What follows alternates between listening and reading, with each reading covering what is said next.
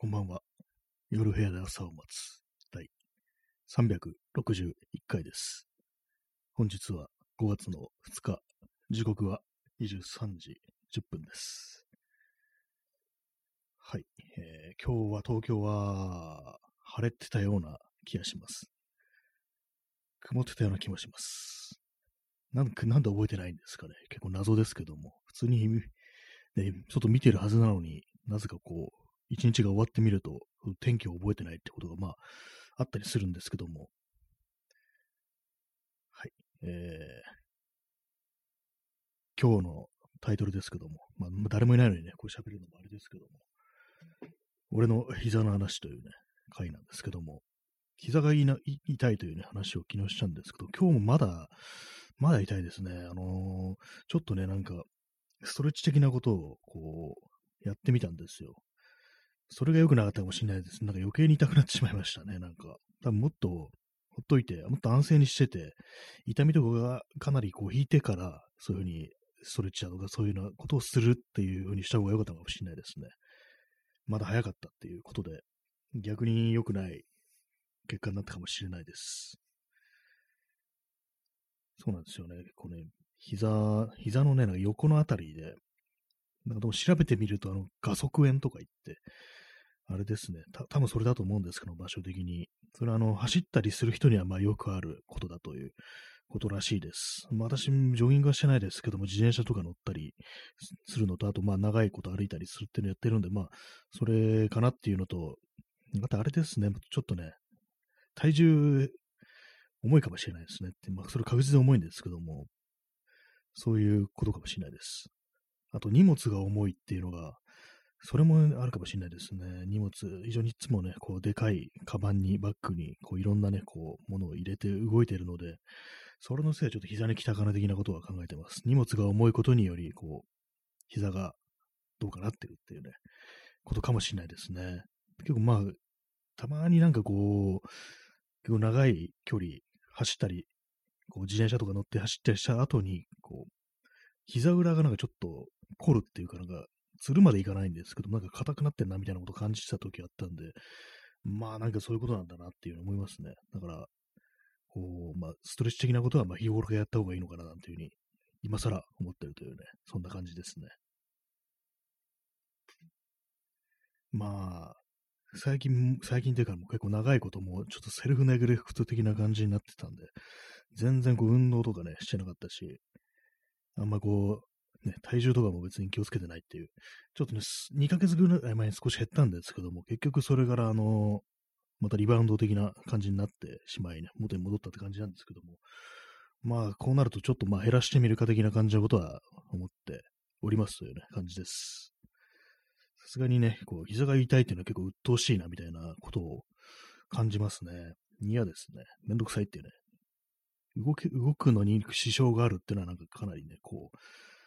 ね、だるいっていうような感じになるんで、まあ、ストレッチとかそういうのやろうかなみたいなことを考えておりますというね、感じです。コーヒー飲みます。結構、まあ、もも、もももなんか硬くなってる時があって、まあ、凝ってる的な感じなんですけども、何なんですかね。あれもなんか、一応なんかほぐしたりみたいなことはやってたんですけども、そんなに効いてないな、みたいな感じで、やっぱこう、ストレッチっていう形で、ちゃんとこう、特別なね、こう動かし方をしないといけないのかもしれないですね。なんかこう、手刀とかでね、こうボコボコ叩いたりして、なんかほぐしてるみたいな気分になっても、あんまりこう意味がないのかなっていうふうに思ったりして、まあ、まだね、まだ膝が痛いというね、話をしております。一昨日からなんかちょっと、なんか少し痛いなみたいな感じになって、昨日からね、今日にかけて、なんか膝痛いなっていう感じなんですけども、まあ今日ね、ストレッチをね、軽くや、軽くっていうか、ちょっとやってみたら、逆になんか悪化したみたいなところありますね。だからもっと炎症が収まってから、そういうストレッチとかをする方がいいっていうことなのかもしれないです。なんかね、よりによってゴールデンウィークにこんなになってるっていうね、あれがありますけども、ちょっと今暑くなってきたんでパーカーを脱ぎます。なんかあの、ももをね、揉んだりしてたら暑くなってきました。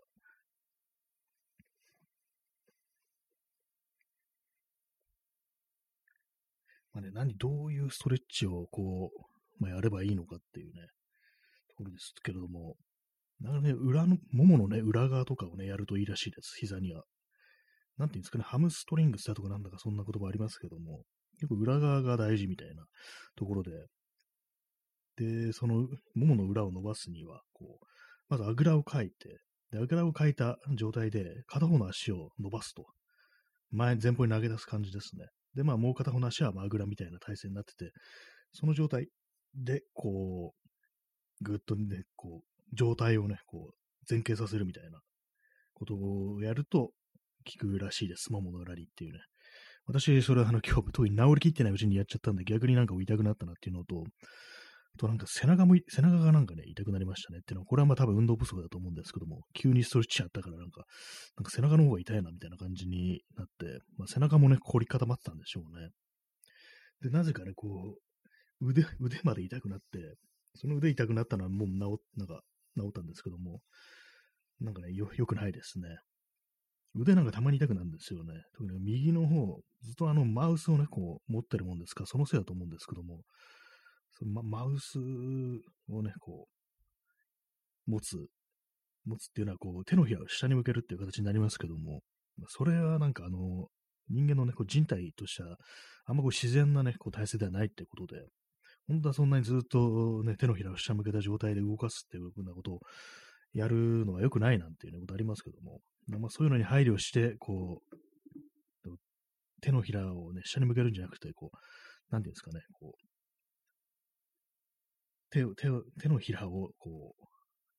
う、難しいですけど、た こう、表現するのが、あれですね、あの、なんかあの、棒を握るみたいなね、棒を握るみたいな感じっていうんですかね、そういう形でこう、ホールドするマウスみたいなのもありますよね。こうまあ、鉛筆とかね、こう、ペンを持って字を書くときに、こう、まあ、下の机に設置する部分ですね。こう、これをなんか拳の下側と呼べばいいのか何なのかよく、よくわからないですけども、そっちをね、そこ、そういう形でホールドできるマウスっていうのがあったりして、まあ、ちょっと買おうかなぐらいのこと思ってたんですけども、どうなんですかね？なんか、まあ、リスト、リストパッドみたいなものついてないんで、やってないんで、私の今、こう、そのね、パソコン作業するときに使ってる机、まあ、私はこれ作業台というふうに呼んでるんですけども、それのですね、それのあれもちょっと高いと思うんですよ。あの、天板のね、こう高さがちょっと高い。机のね、高さが高いっていうことで、それでまあその腕がね、少し不自然な感じになってるのかもしれないです。本当はもっと短くじゃないや。こう低く作ればよかったのかもしれないです。まあそういうのもあったりしてね、なんかこう、多分手首に負担かかってたりして、それでたまにこう腕が痛くなるなんていうね、前腕が痛くなるってことがあるんですよね。あと手首が。まあそういう感じで、やっぱりこう、いろいろあるなと思います。まあ、あれですね。まあ、まずは、まずはね、こう膝を元気にしたいというふうに思ってますね。膝の、膝のですね、側面がね、痛いという感じなんですよ。これはね、なんかあのー、走る、走ったりすると、結構、定期的に走ったりしてる人はすごい炎症を起こしやすいみたいなのが、そういうのが、こうあるらしいですね。だからもう、そういうふうに運動してる方がいたら、その、ね、気をつけておいた方がいいかもしれないですね。私、あの、まあ、自転車なんですけども、前にちょっと膝痛いなってなった時は、あの、膝のお皿の下ぐらいが痛かったなっていうのがあったりして、その時あのサポーターとかね、使ってましたね。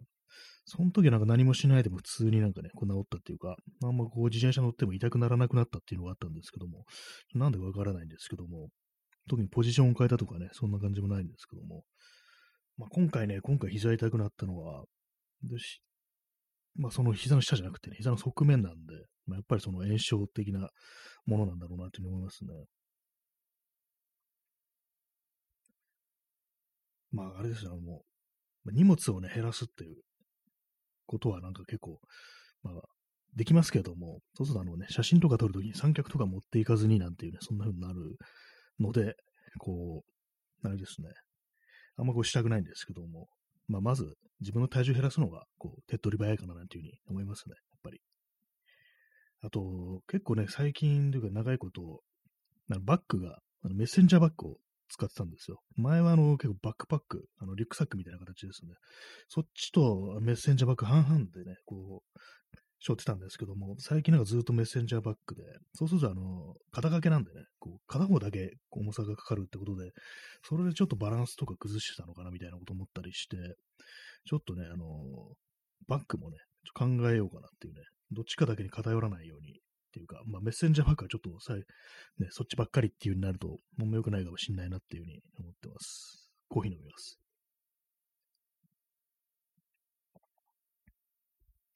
膝っていうとあれを思い出しますね。あの、クリストファー・ノーランのバットマンの、何でしたっけ？ダークナイト・ライジングでしたっけ？あれであの主人公のバットマン、ね、あのクリスチャン・ベールのね、バットマンですが、なんかこうね、ずっとバットマンとしてね、すごいいろんなことやったり、ね、とんでもない動きをしてたら、膝の軟骨がすり減ったボロボロだぞっていう風になんかあの、アルフロアルフレッドっていうね、執事に言われるシーンがあったと思うんですけども、なんかあれは謎のサポーターのみたいなのをつけて、ね、見事復活してましたね。復活っていうか、なんていうかね、こう、あれですけども、まあちょっとしドーピングというか、なんていうかね、あ、そうですね、ストロムさん、魔法の膝当てで復活、なんかしてましたね。なんかすごい黒いゴムみたいなやつをなんかね、普通に巻いてるだけじゃないのっていうような、そんな見た目で、急になんか復活して、で回し蹴りとかで、なんか柱にね、こう、柱をなんかこう、ひびとか入れてたような気がするんですけども、あれ欲しいなと思いますね。なんか謎のパワード膝当てみたいなね、ああいうのありましたけども、あれでなんかね、軟骨がすり減っても、ね、すごい動きできるっていうような感じになってましたね。まあ、バットマンね、あの、脊髄がずれてても復活しますからね、なんか謎のなんかチェーンみたいなのでぶら下がってなんか治療するみたいな感じでね、復活してましたからね、そのダークライトライジングではね、なんかすごいなと思いましたけども、まあ私もそんな感じで復活しようかなっていうね、とりあえずチェーンにぶら下がってみようかなというふうに思ってますけども、まあね、ほんとなんか、鬱陶しいですね、こう膝が痛いっていうのは。前にあの、あれなんですよね、走ってた時があって、で、その時は、あの、アスファルトの上を走ってたんですよね。それでなんかあの、ずっと走ってたら、あの、足首がこう痛くなるってことありましたね、そういえば。あれ、それはですね、あの、そのアスファルト上じゃなくて土の上を走るっていう風にしたら、ね、こうならなくなったんですけども、結構ね、人間の関節っていうのは衝撃に弱いなと思いますね。私のこう足首がなんか弱いのかもしれないですけども、まあ多分歩き方の癖みたいなのも、まああったりすんのかなっていう風に思います。結構なんかいろんなね、こう、なんか理由みたいなものが思いつくんで、どれがどうのっていうね、感じの、はっきりとしたね、あれ出てこないんですけども、まあ、体重はね、減らした方がいいよなと思いますね。普通になんか、またなんかほんとね、普通に元に戻った感じですからね、せっかく痩せたのにっていうところですけども、まあでもなんか、あれなんですよね、本当健康に生きるモチベーションがあんまないっていうか、なんか、ね、本当それこそネセルフネグレクトじゃないですけども、なんかどうしてもその投げやりな気分っていうのがあったりして、なんかね、前、昔に比べてうまくいかないっていうね、なんかそんな感じですね。前はね、昔はなんか結構ね、ちゃんと運動してたり、ね、こ、いろいろ気を使ってたりした時もあったんですけども、なんかこう、コロナ以降になってから、なんかすごくね、こう、やけくそな気持ちになってるっていうか、そういうのはね、結構ありますね。まあ、痛みの話なんですけども、あの、痛い時に、あの、そ、まあ、ズキズキ、ね、いろんな痛みあるけ、ありますけども、まあ、うずくようなね、こうズキンズキンっていう感じで来る痛みっていうのを、私、そういうのはね、あの、呼吸である程度、なんか和らげることができるっていうね、なんか、なんかよくわかんない、何の根拠もない、なんか謎の対処法があるんですけども、私の、私前にあの歯をね、抜いたとき、親知らずを抜いたとき、まあ、あれはなんか本当にこうね、脈動に合わせてズギンズギンっていう感じでこう抜いた部分がね、痛むんですけども、その時に、どうしたらこの痛みを和らげられるだろうと思って、このなんかこうズキズキ来るのに合わせてこう呼吸したらどうだろうみたいなことをなんかふと思って、で、それをね、本当やったら、まあ、ズキンズキンってくるたびにこう息を吸ったり吐いたりっていう、まあ、それをね、ピタッと合わせるっていうことを、まあ、やったんですよね。そしたらなんかスーッと痛みがね、こう消えたっていうようなことがあって、で、なんかそう、ある痛みってなんか結構呼吸と関係してんのかな的なことを思ったりして、で、なんかね、痛い時に、なんかどっか痛む時やる時にそういうようなことをやるようにしてるんですけども、まあ、多分全部に効くわけじゃないと思うんですけども、ある程度なんかこう楽になるっていうのがあるんですよね。今のね、膝の痛いのもね、ちょっと、ほんとちょっとだけですけども、なんか、和らげるみたいなのがあったりして、まあ、この体勢でちょっとスキンと来るなってなった時に、スーハー、スーハーね、ちょっとタイミング合わせて呼吸するみたいなね、ことをすると、なんか若干マシっていう感じになったりして、まあ、意識がね、別のとこ行ってるっていうね、まあそういう可能性もあるかもしれないですけども、まあ、気を散らしてるだけっていう可能性もありますけども、まあ、そういうようなことをやってるんですけども、私の中でそれを波紋っていうふうに呼んでるんですよね。波紋っていうのは、あの、ジョジョの奇妙な冒険っていうね、こう漫画ありますけども、あれのね、第1部と第2部で、こう、波紋っていうね、呼吸法があって、まあ、その、ね、特殊な呼吸法によってなんかいろんな力を引き出すっていうのがあったりして、その一つに痛みを和らげるっていうのが、まあ、あるんですけども、まあ、そこから私はその呼吸でなんかこう、ね、ある程度こう痛みをコントロールすることを波紋の呼吸っていうふうにね、波紋の呼吸で何とかするみたいなね、感じでこう思ってるんですけども、そういうのやってるとき、こう、なんかツイッターとかに、こうね、波紋練ってるっていうふうにね、書いたりするんですよね。私がこう波紋練ってるっていう風にね、こう、ツイッターでつぶやいてたら、こう、どっか痛いんだな、こいつっていう風に思っていただけるとね、わかりやすいと思います。まあまあまあ効くんですよね、なんかね。まあ、深呼吸とかね、いろいろ言いますからね、なんかね、困った時は深呼吸みたいなね、怒った時、イライラする時とか言いますけども、恐怖心みたいなものを呼吸でコントロールするなんていうことを、なんかね、あの、これはちょっとどこで聞いたのかわからないんですけども、なんか登山の時になんかそんいうことをやるなんていうね、ことを聞いたことがあります。まあ、高所作業っていうか、非常になんかね、ロッククライミングとかで恐怖心がね、こう、かき立てられるような時に、こう、呼吸でね、恐怖をコントロールするみたいなことをね、なんか、これインターネットなんでね、まあ、結構前つばですけども、なんかそんなこと書いてる人がいたような気がして、まあ、結構ね、人間にとって呼吸は大事なのだなというふうにね、まあ思ったりしますね。まあ、みんなで、ね、こう波紋を練っていこうというね、まあ、そんな話でした。私はね、あの、ジョジョで言うと、まあ、第1部がね、一番割と好きですね。はい。ね、まあ、そんな感じで今日もね、波紋練り練りお送りしておりますけども、まあ、見たいですね。普通にね。なんかこう動くと痛いですね。足の上げ下ろしをするとね、まあ、ちょっと痛いんですけども、まあでも変なね、変なストレッチしたからなんかちょっと普通にしててもちょっと痛いような感じになってきましたね。微動だにしなければね、痛くないですけども、やっぱちょっと動かすとね、なんか嫌な感じっていうのがあったりして、ちょっとね、早く治りたいななんていうふうに思ってます。一応ね、膝のサポーターみたいなのもこうつけてたんですけども、今こうなんか暑苦しいんで、こう、外してますね。えー、インスタントコーヒーを飲んでおります。今日は、えー、5月のね、2日ですね。5月の2日。明日は5月の3日ってことで、5月の3日って何の日だったかなって、5月5日が子供の日で、どっかがなんか、憲法、憲法記念日だったかなだと思うんですけども、まあなんかそんな感じで、皆様どこかお出かけになられるんでしょうかっていうね、ことありますけど、まあ別に何もしないというね、まあご時世がご時世ですからね、何もっていうね、こともあるかもしれないですね。でも天気、東京はまあ天気は大丈夫そうな感じですね。はい。ね膝をね、今、そう言ってる今も膝をさすいながらなんかこう出してるんですけども、まあ別にじっとしては痛くはないんですけども、なんかこう血流をね、こう、なんか送りたいなみたいな感じで、なんか妙に、謎になんかこう、ももとかをね、揉んだりしてますね。で、ほんとなんか、裏、もも裏ってなんかほんと伸ばすのがね、難しいんですよね、なんか。普通のなんかストレッチ、ね、なんかこう、屈伸だとか、まあ、新脚だとか、まあそういうもんだとあんまこう多分伸びないっていう感じで、ね、それがなんかまためんどくさいところですね。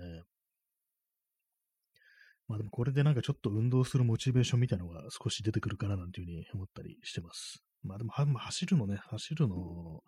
やるんだったらもうちょっとね、体重は少し減らそうかなみたいにちょっと思いました。今までそういうのね、体重というものの膝の関係であんまこう気にしてなかったんですけども、今回なんか膝が痛いんで、少しね、気を使おうかっていうふうに思ってますね。多分まあ関節はまあ結構強かったのかなっていう強い方なのかなって思ったんですけども、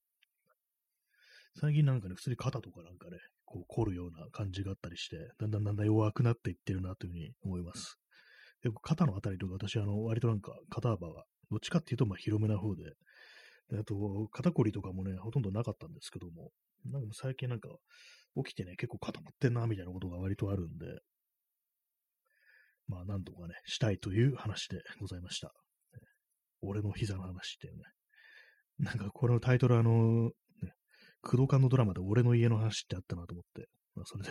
俺の膝の話っていうね、まあパロディですね。はい。あれですね、あの、膝をかばってると、他の場所が痛くなるみたいなのがあるって言いますけども、なんかこう、あれですね、足が、足のね、指がなんかこう、ななんていうんですかね、こ凝るっていうかね、なんかこう、多分無意識にかばってあんま動かさないようにしてるから、なんかムズムズするような感じありますね。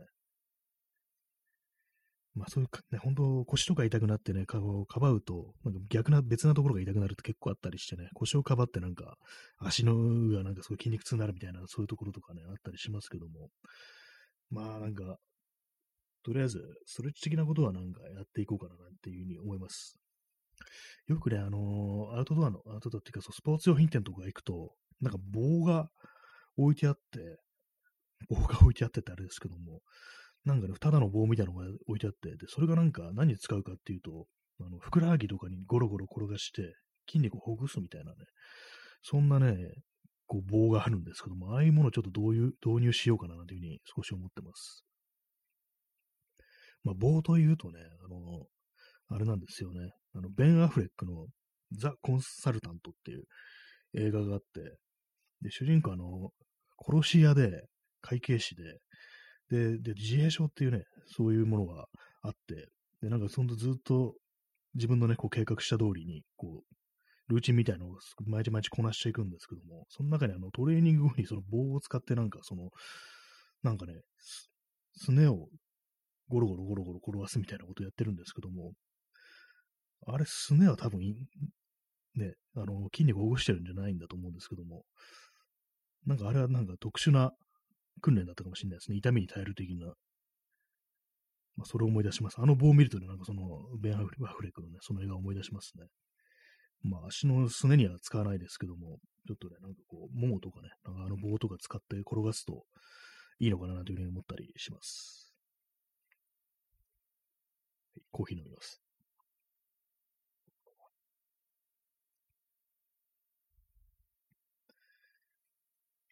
ね、なんか今日体が悪いというね、話をしてますけども、なんか年寄りみたいな感じになっちゃってますけどもね。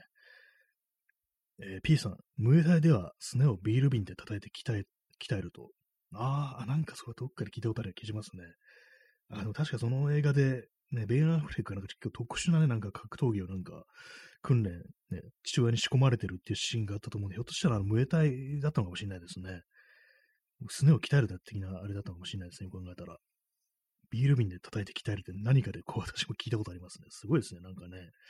でもムエタイ、確かにキックがね、こう、主体みたいな格闘技ですけども、ととにかく蹴りが強いみたいな、そんなイメージありますけども、ね、強くなるんですかね、ビール瓶で叩いてるっていう。ね、骨が折れるかビール瓶が割れるかっていうね、まあ、感じですけどもね。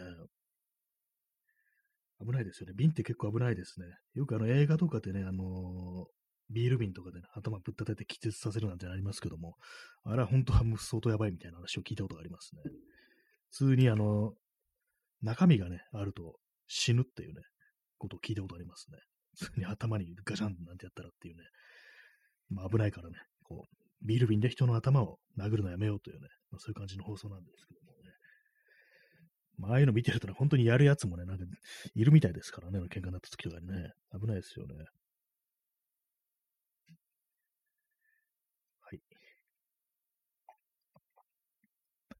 まあね、体が硬い。私、あの、本当に体が硬いっていうのも昨日話しましたけども、あれもなんかね、どうなんですかね、ストレッチとかやると柔らかくなるのかなと思うんですけども、一時期なんかね、こういろいろその、ね、運動とかしたりとかね、そういうのやってたんですけども、体が柔らかくなるね、気配みたいなものをね、全く感じたことがないですね。多分骨格から何かこう、ちょっとね、向いてないのかもしれないですけども、結構ね、あの、股関節、あれなんですよね、あの、私もあぐらとかね、あぐらが苦手なんですよ。普通にあぐらとか書いててもめちゃくちゃあのー、足しびれてくるって感じで、もう椅子がないね、こう、世界で生きていけないみたいなね、感じなんですけども、もたまになんかね、床に座るしかないみたいなね、それもなんかあんまこう、広くない、ね、狭めのところでなんかちょっとじ、ね、床に座ってじっとしなきゃいけないっていう、まあ、あんまこうね、ないですけども、そんなのってね。ほんとなんか法事とかですよね。法事でなんかお坊さんがお経を唱えてる時とかね。あとあれですね、この話前も何度もしてますけども、指紋屋、飲み屋のね、指紋屋ですね。指紋屋行って座席、座敷に通されて、で、そこがすっごい、ね、狭い席で、狭い席っていうか、まあ、普通なのかもしれないですけども、本当隣の人とね、なんか本当に触れ合うぐらいのね、感じの狭いところで、まあそういうところではね、椅子でも何でもなく座敷なんで、まあ正座があぐらかくかしかないんですけども、あぐらかくのもきつい汽水みたいなね、感じなんで、もうしかなく正座みたいな、ね、こう、状態になって、座ってて、もう本当になんか10分くらいでギブアップしましたね、あれはね。本当に、なんかこう、ね、座座敷は良くないっていうね、反座敷っていうね、まあそういう放送で、こう、ね、行こうかなと思ってます。ね、まあ、でもずっと椅子座ってるとあれですから、本当に股関節とかね、どんどん硬くなってくでしょうね。その辺ほぐしていくっていうのは意識的にやった方がいいのかもしれないです。でまあ、思考を含むのがいいなんて言いますけどもね。まあ、昨日も話しましたけども、そういうのもやろうかなっていうふうに思いますね。はい。なんか今、あの、後頭部が痒くて、なんか最近頭にね、ちょっと吹き出物みたいのができてる気がします。なんかまた体が悪い話かよって感じですけども、何なんですかね。はい、えー、今日はね、膝の話から、なんかもうずっとね、なんかこう、そういう体の話ばっかりしますけど、他になんかこう、まあ、話題がないんですよね。全然ね。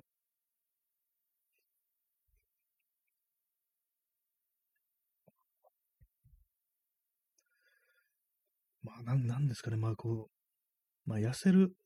となったら何,、まあ、何がいいかなと思うと、前に、まあ、これ良くないんですけども、糖質制限みたいなことをやってた時が、まあ、あったんですよね。結構それもかなりね、もう多分やりすぎレベルで、普通に1日糖質なんか 20g 以内みたいなね、まあ、これ本当に良くないと思うんですけども、そういうのをやってる時があって、それやっぱりなんかすごい短期間ですごく効いたりしてて、で、なんか脂肪がかなり落ちるっていうようなね、感じがありましたね。結構その、本当にそういう風にやっていくと、ある程度ね、多分2週間ぐらいでそういう風にやってたら、結構まあ、その、なんていうんですかね、肩のあたりが、今までなんか見えなかったなんか、筋肉っていうんですかね、なんかそういう、ちょっとなんか筋張ったような感じになって、やっぱり結構落ちるもんだな、これみたいなね、ことを思って、でまあそこからもさすがにまあ、ちょっとあんまりやりすぎると良くないって感じでね、やめたんですけども、普通になんか走ったりね、運動したりとかいう風に、まあ、切り替えたんですけども、まあなんかね、なんか、またあれをやろうかなみたいなことたまに思っちゃうんですけども、まあ体、体にね、ほんと良くないんですよね。良くないけど、なんかあの、スタートダッシュとしてああいうことやると、まあ短期間でね、なんかちょっと少しね、こう、結果というかね、変わるっていうのはありますから、なんかちょっと、その助走的な感じでああいうのをやろうかなみたいな時はありますね。僕、まあ短いね、時にしちゃう方がいいんだと思うんですけども。ほら、まあ、痩せるっていうのはなんかこう、あれですからね、どまあ、生活習慣だとかね、まあ、あとあれですよね、そういうセルフネグレクト的な状態にあると、本当になんかこう、そういうね、わざわざ健康に、ね、なる意味があるとかね、価値があるとかね、まあ、そういうふうになんかこう、自分でね、こう思わないといけないっていうね、ちょっとマインドの方をそういうふうに、こう、健康方面に切り替えるっていうか、ポジティブな方に切り替えないと、まあ、どっかでね、なんか潰れるっていうのがあるんで、まあ、それをね、変えなきゃいけないんですけども、まあ、ただ一番難しいよねってこと思いますね、本当にね、そういうのは。まあ、ある意味ね、まあ、これ何回か言ったと思うんですけども、まあ、箱庭の住人さん、今来ました。ありがとうございます。さっきあの、箱庭の住人さんの放送、収録を聞いてました、実は。ね、ちょっと今回ね、初めて聞かせていただきましたけども、大変面白かったです。というね、ことでね、なんかそのうち報告しようかなと思ったんですけども、はい。まあ、そういうね、ところでね、まあ、箱庭の住人さんも一枠お願いいたします。やります。はい。延長します。もう一枠ね。一旦こう、まあ、閉じて、まあ、すぐに始めるという形でやりたいと思います。今日はあのずっと膝の話してるっていうのが、なんかこう、ね、よりなんか、年寄りの話みたいになってますけども、あありがとうございます。サコニアの住人さん、やった、ね、ありがとうございます。そうなんですよね。ままたね、30分ずっと膝の話してるっていうね、可能性もありますけども、まあね、なんか、今日はなんかとにかく膝が、膝が変だぞみたいなね、話をね、してますね。結構なんかね、どこが凝ってるかわからないっていうのもありますね、なんかね。あ、箱屋の住人さん、雨がすごくて眠れません。あ、雨は降ってる地方にお住まいなんですね。東京はですね、多分降ってないのかな。夕方なんかちょっとね、なんか怪しい感じだったんですけども、今ね、ちょっと窓の外見てないんでどうなってるかわかんないですけども、そうですね、夜から降水確率40%になってますね、この東京は。はい。まあ、そんな感じで、ちょっと一旦こう、閉じて、またすぐに始めます。閉じるってなんだって感じですけどもね。はい。まだすぐ始めます。はい、えー、第2部始めたいと思います。続、俺の膝の話っていうね、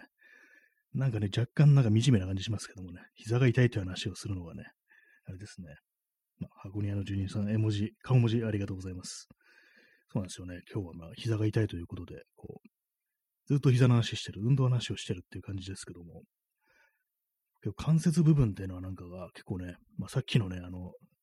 映画の話でね、バットマンのダークナイト、ダークナイトライジングでね、主人公のね、バットマンがこう、体を酷使したら膝の軟骨がすり減って、お前ちょっとやばいぞみたいなことをね、あの、執事のアルフレッドに言われるシーンがあるっていうね、そんな話しましたけども、やっぱりそう、関節部分はね、すり減るとね、やっぱ代用が効かないっていうか、なんかこう、増やすことができないっていうね、すり減ったら良くない、終わりだみたいなことがありますけども、結構あれですよね、背骨とかもね、なんかヘルニアみたいなことがあったりして、あれもなんかこう、あれでね、こう、あれもあれでって変ですけども、なんかあれもなんか骨が、軟骨がすり減る的な感じだったような気がするんですけども、やっぱりね、よこれ人体のね、なんかバグですね。ああいうものもなんか、軟骨も再生してくれよっていうの思いますね。はい。ちょっとね、ギシギシなんか言ってますけども、ちょっと椅子に、座り直してる感じです。コーヒー飲みます。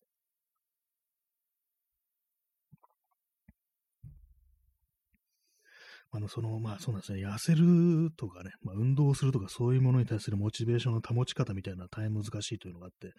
私は本当に何度も何度もね、こう運動したりしなかったりしてっていうね、太ったり痩せたりをね、繰り返してる人間なんで、本当に何かね、あの、キープできないんですよね。頑張るときは頑張るんですけども、もう、ダメになるとね、もう、やめ、やめちゃうとね、また本当に一気に逆戻り的な感じで、まあそこにはね、ちょっとセルフネグレクト的なこう精神のありようみたいなものがまああるということで、やっぱそれを何とかしないことにはね、その、いくらね、こう、健康になったとしても、それをキープオンするのが難しいなっていうね、まあそんな話なんですけども、なかなかね、難しいですよね。えー、P さん、人工関節手術。中年期以降、それほど珍しいものでもない。まあなんかたまに聞きますね、なんかね、人工関節っていう。まあ、それアスリートとか、まあね、そういう人が多いのかもしれないですけども、やっぱ関節酷使する人っていうね、なんかね、股関節もね、なんかこう人工の、あのね、太ももの骨の接合部みたいなところの丸いなんかボールジョイントみたいなね、ありますけども、ボールジョイントってなんだって感じですけども、ああいうものもなんか人工のものにね、置き換えるなんてありますよね。結構複雑なね、形しますからね、人体ね、人工関節手術。なんかそういうものもね、簡単にできるようになれば、こう、人間の、こうね、健康でいられる時間というものも長くなるのかなと思うんですけども、まあ、あれですね、と止めるものだけが、こう、擬態化していってね、我々なんかね、こう、庶民はね、こう、ナチュラルな体で苦しむっていうね、感じになりそうですね。えー、箱庭の住人さん、勝利人憲法の映画ですごい鍛え方してたのよく覚えています。ああ、憲法のね、憲法のそうですね。結構ね、カンフーもなんか妙な鍛え方とかね、してますよ、なんとね。なんか不思議な。よく映画のね、修行シーンってなんか、なんじゃそれみたいなのありますからね、本当にね。まあ、修行とはちょっと違いますけども、ロッキーがね、生卵10個くらい一気に飲むのってなんか意味あんのかなっていうふうに思うんですけども、結構謎な感じしますよね、あれね。見ててな気持ち悪くなりますね、なんかね。えー、箱庭の住人さん、ジャッキー・チェンの木人剣でした。まあ、木人剣私見てないんですけども、木人ってありますよね。なんかあの、木のね、棒みたいのになんかこういろんな、まあ水平にね、こう横方向に棒がいろいろ突き出てて、そこになんかこう組手みたいなのをこうやってやってね、ガシガシガシガシやるっていうのを見たことがありますね。木人剣っていうね。まあ、ストロムさん、お金がないので生卵で筋肉作ってるんでしたっけ？あ、一応そういうなんかあるんですね。確かあの、生卵ね、あれですからね、タンパク質っていうことで、ただなんかアメリカの生卵って、生で食べること想定されてないみたいな、なんかそんなこと聞いたことあって、それあれね、なんかね、普通にお腹壊したいっていうかね、なんか、なんかなったりするんじゃないかなと思うんですけども、まあ、ロッキーですからね、ほんとめんどくせえやっていうことでね、一気に飲み干しちまえみたいな感じでね、そういうふうにグイグイ言ったのかもしれないですね。あと、まあ、なんか手に入りやすかったかもしれないですね。卵がね、こう、友達とかね、あの、あれでしたけども、あのね、肉をね、殴ることで、こう、トレーニングでやってましたけども、あれもね、なんか、義理のね、兄であるポーリーが肉屋に勤めてるってことでね、それなんか入れてもらって、肉パンチしてるっていうね、のありましたけども、あれもなんか結構ね、謎なトレーニングといえばトレーニングでしたね。箱庭の住人さん。へえ、そうですね。私も知りませんでした。確かにお金がないっていうのはね、ありそうですからね、本当にね。ロッキーね、本当になんか、貧乏人のね、なんかスカンピンがこう、ね、ちょっとチャンスをつかんで、こうね、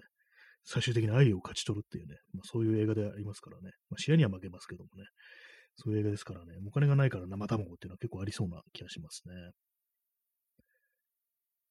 なんかあれ真似してる人とかたまにいますよね。YouTube とかでね。なんかもう、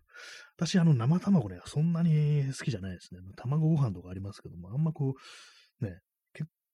結構なんか、いろんなね、食べ物でね、こう、ありますけども、結構私の中で食べれるけどハードルが高い食べ物ってあって、結構それが卵かけご飯と、あと納豆なんですよね。なんかね、一応なんか食べてみれば美味しいんですけども、なんかちょっと思い切りが必要な食べ物っていうのがあって、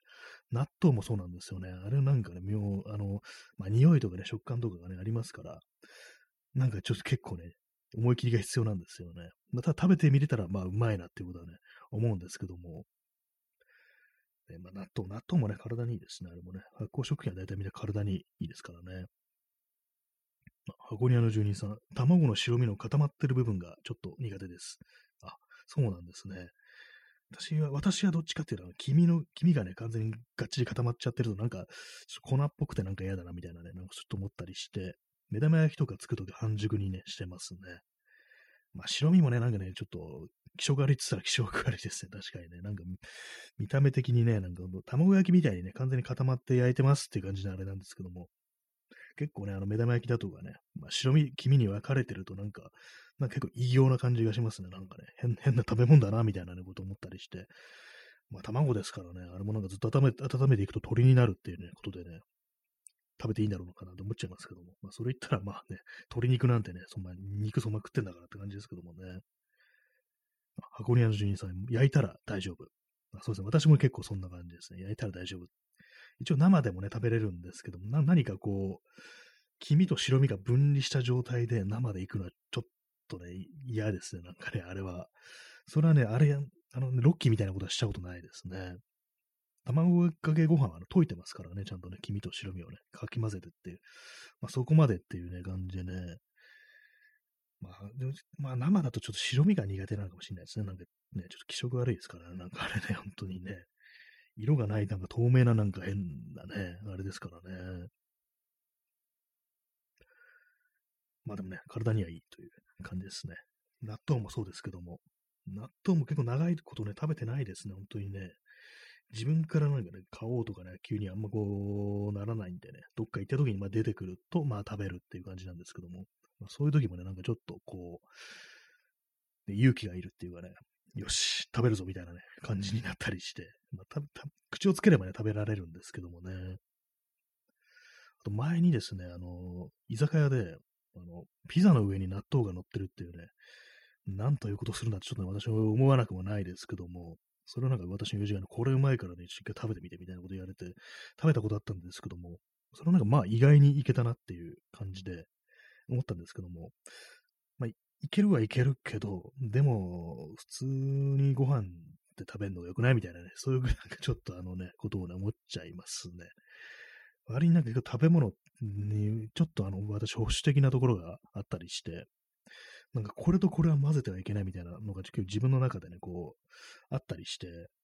そのまあ別に、ね、絶対ってわけじゃないんですけど、なんとなくちょっとね、これとこれは一緒にしたくないみたいな、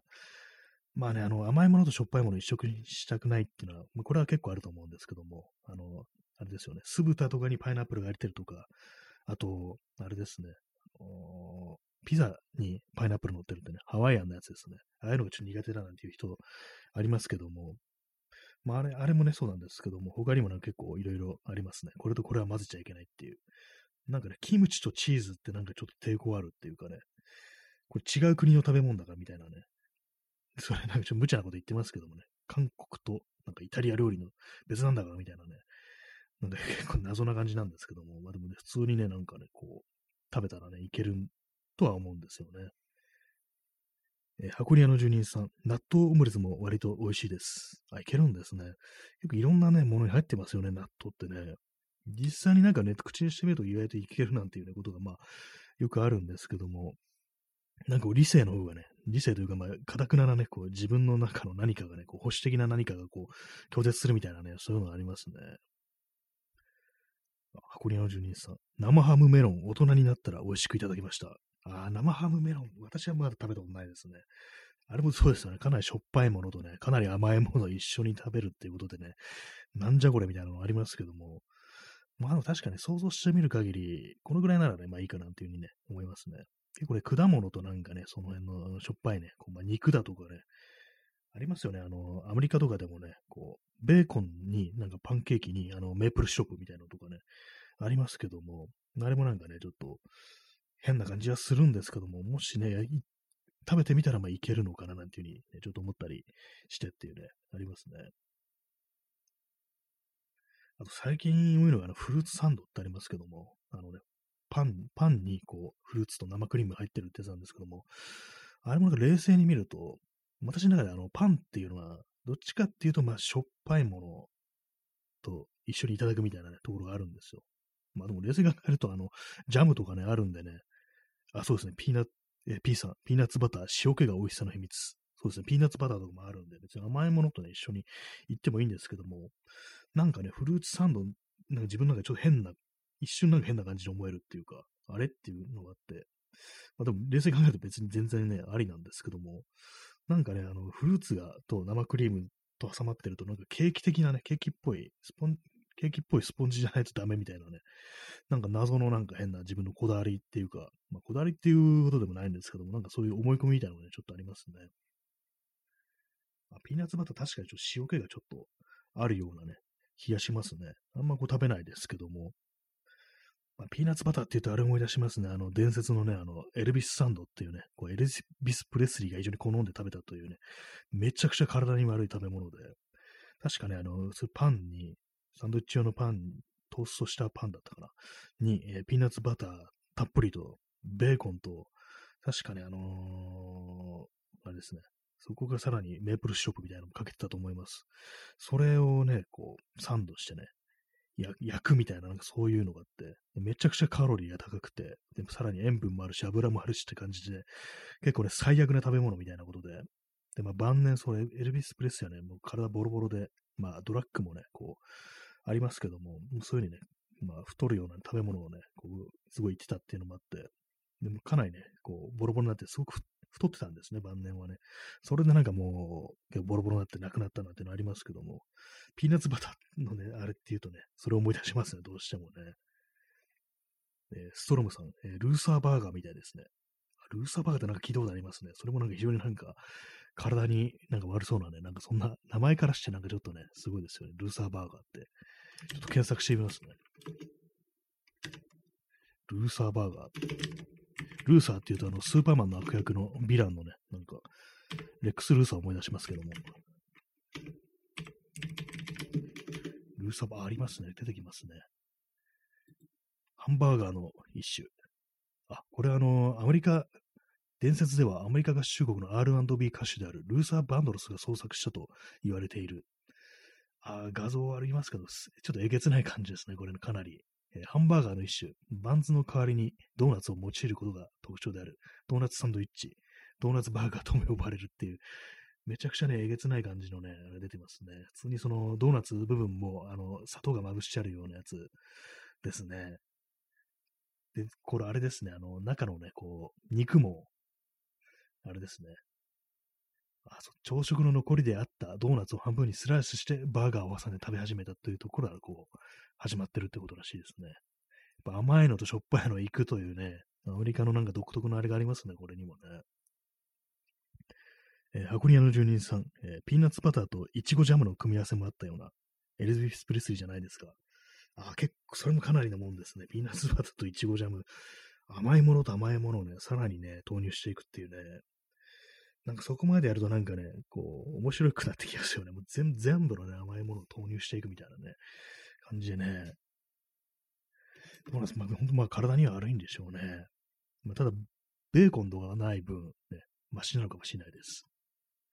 そして今、ルーサーバーガーであの画像検索をね、してみてるんですけど、まあやっぱりそうですね。あの、ドーナツのね、ドーナツ部分にあの、なんですかね、溶かしたね、なんか、砂糖みたいなやつありますよね。あの、それがすごく、まぶしちゃ、まぶしちゃるというかね、もう絡めてあるみたいな感じでね、うん、一切うまそうには見えないですね。正直ね、この画像からする限りね。えー、ストロムさん、ピーナッツバター、PB&J、甘くないピーナッツバターで作る方が、甘くないのもあるんですね。私なんか今までこう、食べたやつ、大体甘かったんですけども、まあ、確かにピーナッツ単体ではね、その甘くはないですからね。そういうのもあるんですね。そうですね。箱根の住人さん、ストロムさん、そうなんですね。甘くないんだっていうね。私も甘くないやつは初めてこう、知りました。なんか結構そんな考えるとね、割にいい気がしますね。甘くないピーナッツバター。ピーナッツ、ね、あの豆自体はあのタンパク質とかね、まあ、脂質も結構ありますけども、なんか割となんかこう、プロテイン的なね、感じで、なんかこう、結構、ね、いけるんじゃないかみたいな、ことをね、思いますね。確か甘くないのだったら割となんかありなようなね、ピーナッツバターとジャム、じゃ甘さのジャムの方が担当するっていうね、感じですかね。ま、どっかで売ってるんですかね、甘くない、こう、ピーナッツ、バターっていうものをね。アゴリアの住人さん、ちょっと美味しそうで試してみたくなりました。そうですね、結構なんかありな感じしてきましたね。えー、ストロムさん、甘いジャムと無糖ピーナッツバナバターで作るのがおすすめです。あ、その無糖というやつがやっぱ普通にあるんですね。ちょっと、なんかお店とか行ったら見てみようかな。周りにね、なんか確かにピーナッツバターね、なんかたまに食べる機会あると、ちょっとまあ甘すぎるな、なんていうのがあったりね、ふうに思ったんで、結構なんか無糖だと割になんか普通にね、普段使いできるようなね、そんなやつかもしれないですね。まあ、バターっていうね、まあ、質が、質が多いからね、こう、バターとして使えるっていうね、感じで結構いいのかもしれないですね。まあ、ドーナツ、今のルーサーバーガーね、あのドーナツで挟むっていう感じでしたけども、あれですよね、ドーナツも結構、あの、クリスピードーナツでしたっけ？なんか結構有名な、その、多分あれもアメリカだと思うんですけども、一時期ね、なんかあれも非常になんか、こう、受けてたね、時期ありましたけども、その時まあ私もちょっとね、食べたりしたんですけども、結構ね、あのなんか、その、ね、ミスタードーナツとかとね、比べて、ちょっとね、甘すぎて、ちょっと苦手だなっていうのがありましたね。なんか全部のメニューがめちゃくちゃ甘いみたいなね、感じで、あれはちょっとなんか、not for me だなっていうね、ことをね、思いましたね。その外国のなんかその甘いものっていうのは本当になんか甘さがなんか本当に天井抜けてるっていうか、どんだけ甘いんだよこれみたいなね、ことを思うことがあって、なんかちょっと甘さの質がなんかね、こう日本のものと違ったりしてて、で、たまにね、あの、アメリカとかじゃなくても、ヨーロッパの方とかでもね、あの、お土産でなんかチョコレートとかね、もらったとこあ、もらったことあったんですけども、多分ね、あの、チェコとかね、まあ、その辺のね、お土産でなんかチョコレートをもらったっていうのがあって、それも食べてみたらね、結構ちょっと独特な感じのね、なんか甘さっていうか、なんていうんですかね、他になんか入ってるのかもしれないですけども、何かしら他にいろいろね、プラスされてる結果、そういう変な甘さになってるかもしれないですけども、ちょっとこれ普通にチョコレートして食べるのはきついな、みたいな感じで、結局なんかあの、湯煎してね、なんか、溶かして、あの、マシュマロ、まあ、よくね、焼きマシュマロとかやって、それにあの、チョコレートつけるなんてありますけども、あれをやったことありましたね。普通になんかこう、普段の感じで食べるにはきついみたいな感じで、ちょっとね、特殊なイベントとしてその、お土産のチョコレートをね、消費したななんてことがありましたね。結構もうチョコレートもなんかね、同じように、全部同じように思えて、結構それぞれね、味がね、違ったりしますね、あれもね。私もなんかあんまりこう、ね、他に何も入ってないようなのが好きですね。単純な、まあ、チョコレートっていうものの方が結構ね、私の方は好みだなっていうふうに思いますね。なんか、あれですね。あ、そうですね。箱庭の住人さん、チョコバナナにはしなかったですか？あ、そうですね。チョコバナナでもね、いけたかもしれないですね。確かに。あの、バナナのね、なんか香りとかとちょっと合うような感じかもしれないですけども、その時あの、マシュマロのことしか頭になくてね、焼きマシュマロのことしか頭になくてね、結局そういうふうに、こう、何人かでね、そういう会を開いてね、こう、焼きマシュマロの会みたいなのも開いて、それをやったことがありましたね。まあ、ね、マシュマロも冷静に考えたらなんか変な味しますよね、あれ。なんか、焼くとなんかちょっと溶けるみたいなところあるし、あれもなんかね、冷静に考えると変な食べ物だな、みたいなこと思うんですけども、結構アメリカの食べ物ってなんか変だな、みたいなことね、ことをね、思いますね。そうですね。甘そう。すごそうですね。すごく甘かったですね。結構ね、なんかこう、覚悟して食べてもなんか甘いな、みたいなね、こと思うんですけども、私も別に甘いものね、まあまあ、どっちかってまあ好きな方ではありますけども、まあそれでもね、この甘さは違うみたいなのがね、結構ありますね。まあ今、画面いっぱいにこう、ね、いろんなハンバーガーがこう表示されてるというね、状態なんですけども、まあ、ルーサーバーガーはね、どう、どうなんでしょうかという感じしますね。今やってみたらね、あれですね。あ、そうですね、あの、本当にネガティブな感じで言及されてますね。あの、YouTube の動画とかでね。もう最悪の悪夢って感じでね。医者の悪夢と呼ばれるとかなんか書いてある。まあね、そうですね。あの、医者からしたらこんなもん食べるなんて言語道断だみたいなね、感じなんでしょうけれども。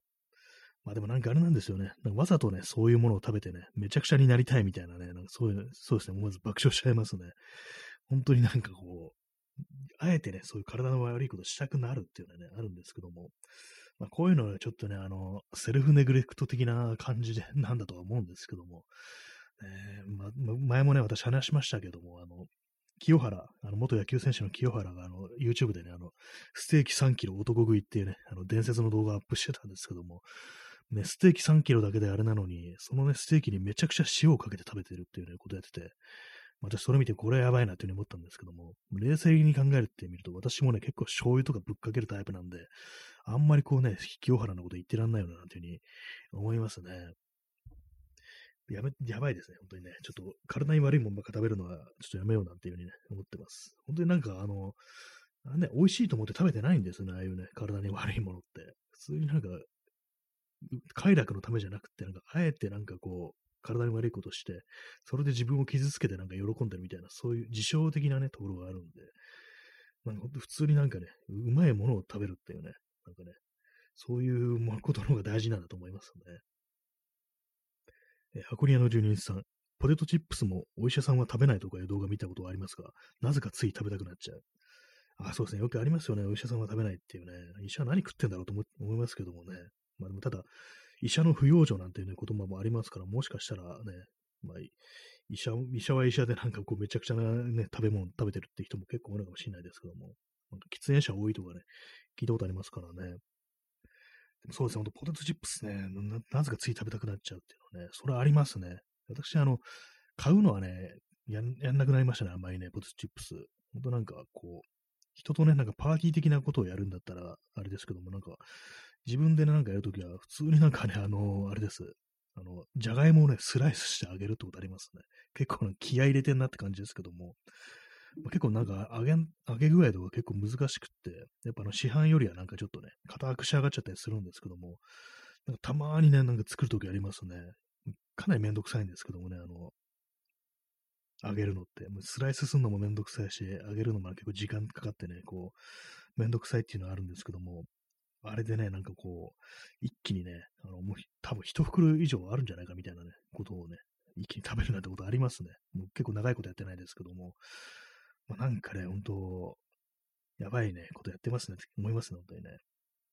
箱庭の住人さん、それは良さそう。じゃがいもの絵文字、ね。美味しそう。美味しいんですよね。困ったことにね、美味しいんですよね。なんかね。ちょっとね、なんかあの、青のりとかね、振ってみたりとか、胡椒とかね、なんか、ちょっとね、味変えてみるみたいなことをやったりして、ななんでこんなにこう、炭水化物と油の塊ってやつがうまいんだろうみたいなね、ことを思いながらね、結構ね、律儀に箸をね、使って食べたりしてるんですけども、ね、手が汚れないようにね。まあね、なんかこう、体に悪いよなってこと思います、本当にね。まあ、ポテトチップスっていうと、まあ、炭水化物っていうことで、私があの前に見たね、映画で、まあ、この話前もしたんですけども、あの、オデッセイっていうね、あの、マットデモ主演の映画で、まあ、どういう内容かっていうと、火星にね、火星の基地に一人で取り残されちゃったっていう、それでなんとか生き残るっていうね、話なんですけども、それでまあ、るのがね、あのー、じゃがいもしかないんですよ、その食べ物が。それ以外は、あのー、サプリとかで、まあ、栄養は補給できるんですけども、実際カロリーを取るものとなると、じゃがいもしかなくって、で、まあ、それを栽培するんですよね、その、基地の中で。土を、外からも火星の土を持ってきて、なんかこう、いろいろ配合したりして、その、育てられるようにして、ね、こう、で、確かに自分のね、こう排泄物とかを肥料にして、何度かね、こう、じゃがいもを作ってね、カロリーにして、他の部屋はサプリがたくさんあるから、それで起き上がってっていう感じで生き残るんですけども、なんかこう、あれですね。思い出しますね。じゃがいもを栽培するとかね、そういう話を聞くと。確かにもうカロリーを摂取するとなれば、やっぱりそう、絶対ね、こう、タンパク質、タンパク質じゃないや、あの炭水化物っていうものがね、こう、まあ、糖になるっていうね、糖質っていうものがまあ必要なんだと、エネルギーっていうね、感じでは、他はサプリで補えてもカロリーは補えないねってことですからね。まあ、じゃがいもは偉大だななんていうふうに思いますけどもね。また食べ、食べる次も本当良くないっていうね、感じですね。コーヒー飲みます。まあ、とはいえ、あの、ね、ちょっと膝が痛いということでね、まあ、ちょっと痩せてやる、痩せた方がいいだろうみたいなね、感じにの、あれにはなってるんでね、まあ、忘れようっていうね、感じですね。まあ忘れようっていうのはあれですけどもね、あんまりこう痩せるにあたっても本当なんか極端なことしちゃね、良くないんですけども、私は本当何でもね、そういうふうに極端なことやっちゃうんで、本当なんかこう、運動するとなるとね、やたらね、こう10キロとか走っちゃったりするし、ね、こう、食べ物を控えるとなるとね、急になんか糖質を1日 20g 以内に抑えるみたいなね、なんか極端なことやって、本当になんかこう、ね、非常に体に悪いみたいなことをしてしまうんですけども、で、まあそういうのもね、もう最初はね、最初はなんか結構効くんでね、なんか結構周りになんかスタートダッシュとしていいものではある、ありつつも、続けるとなると非常になんか無理があるっていうことでね、大変なんですけどもね。まあ本当なんか体をちょっとね、体をなんか気遣うというか、どっか痛いのはちょっと嫌だなっていうね、のがありますね。まあ、まあ、そういうのもあるんで、ちょっとなんか減らそうかな、体重をっていうね、思ってますね。まあ、長いことね、歩く人間である以上、やっぱこう関節というものにはこう、負担がかかってるっていうのがね、まああるんで、ハートレンダー、ありがとうございます。まあ、そんな感じでね、本日はあの、膝の話と食べ物の話っていうね、感じでね、なんかおかしなことになってますね。えー、ストロムさん、芋のようなどこでも伝って腹が膨れる作物が入ってこなかったの日本の統治に都合よく作用してた説。ああ、確かになんか、そうですね、芋みたいなのって、じゃがいもってなんか日本、あんまこう、メジャーじゃないような気しますね。あの北海道とかだったらあれかもしれないですけども、あんまりね、確か元はなんかあれ、ヨーロッパの方でしたよね、なんか。まあでも他の国、あ南米とかもあるのか。結構なんかその、あんまアジア的な感じではないですよね、芋って。どっかあっちの方から来たみたいな感じですけども。まあなんかね、日本のなんか古来の食べ物で、腹が膨れるやつってね、もうさつまいもぐらいなのかなと思うんですけども、まあ、さつまいもって言うとあの戦争中に、ね、大養殖とか言ってね、なんかこう、ご飯の中に混ぜ込んで食べて、もうまた今日も芋かみたいなことよく言われてたなんて話ありますけどもね。え箱庭の住人さん、鍼灸とかはどうですか？あなんかあれもなんか、ちゃんとやってもらえばすごく効くらしいですね。なんか本当にジャストなところにね、こう、針が刺さるとめちゃくちゃ痛いっていう話を聞いたんですよ。ちょっとそれ聞いてから怖くなりましたね、なんかね。まただ、それになった時は聞く、聞いてる時だっていうね、ことをなんかね、この間たまたまその、あの、ポッドキャストで、ね、聞きましたね。あ、そうですね。箱根屋の住人さん、インカ帝国のイメージ。じゃがいもそうですね。あの、アンデス芋でしたっけ？なんかありますよね。なんか、たまになんかこう、輸入食材のお店とか行くと、なんかね、その辺の芋とかね、じゃがいもとかありますよね。味違うんですかね？まあ、結構見た目からするとなんかちょっとね、変わってて、美味しそうに見えるみたいなね、なりますけども、アンアンデスのね、芋って、結構標高高いところで栽培されてるのかなっていうふうに思いますね。昔は米や年貢で、主食は雑穀だったかしら。ああ、まあそうですね。日本はそうですね、本当にね。えー、P さん、インカの目覚め。あありますね。それは聞いたことありますね。インカの目覚めってなんかすごいね、名前ですよね。なんか、目覚めるんだっていうね。ストロムさん、アンデスの生産。それ確かあの人肉食的な感じで、ね、またしてもね、この放送らしくあのカニバリズムの話になりそうですけども、なんかありますよね、そういうことがね。結構なんか南米のなんかそう歴史的な話って結構血生臭かったりしますね。なんか心臓を生贄に捧げるとかね、なんかね、神に捧げるとかありましたけどもね。はい。まあ、そんな感じで本日はね、こう、食べ物の話とかね、なんかこう、膝の話とかね、なんか体にまつわるもので、こう、1時間お送りしてまいりましたけども、いかがでしたでしょうか？まあ私はね、まあちょっと体に気を使おうかっていうか、膝の痛いってのは結構鬱陶しいなって思いますね。まあ、P さん、アンデス、コカイン。あそうですね、あの、コカインってなんか南米ですよね。まあ我々もね、ちょっとコカの葉をね、噛んでね、頑張っていきましょうというね、まあそんな話でございました。そういうわけで、えーご清聴ありがとうございました。それでは、さよなら。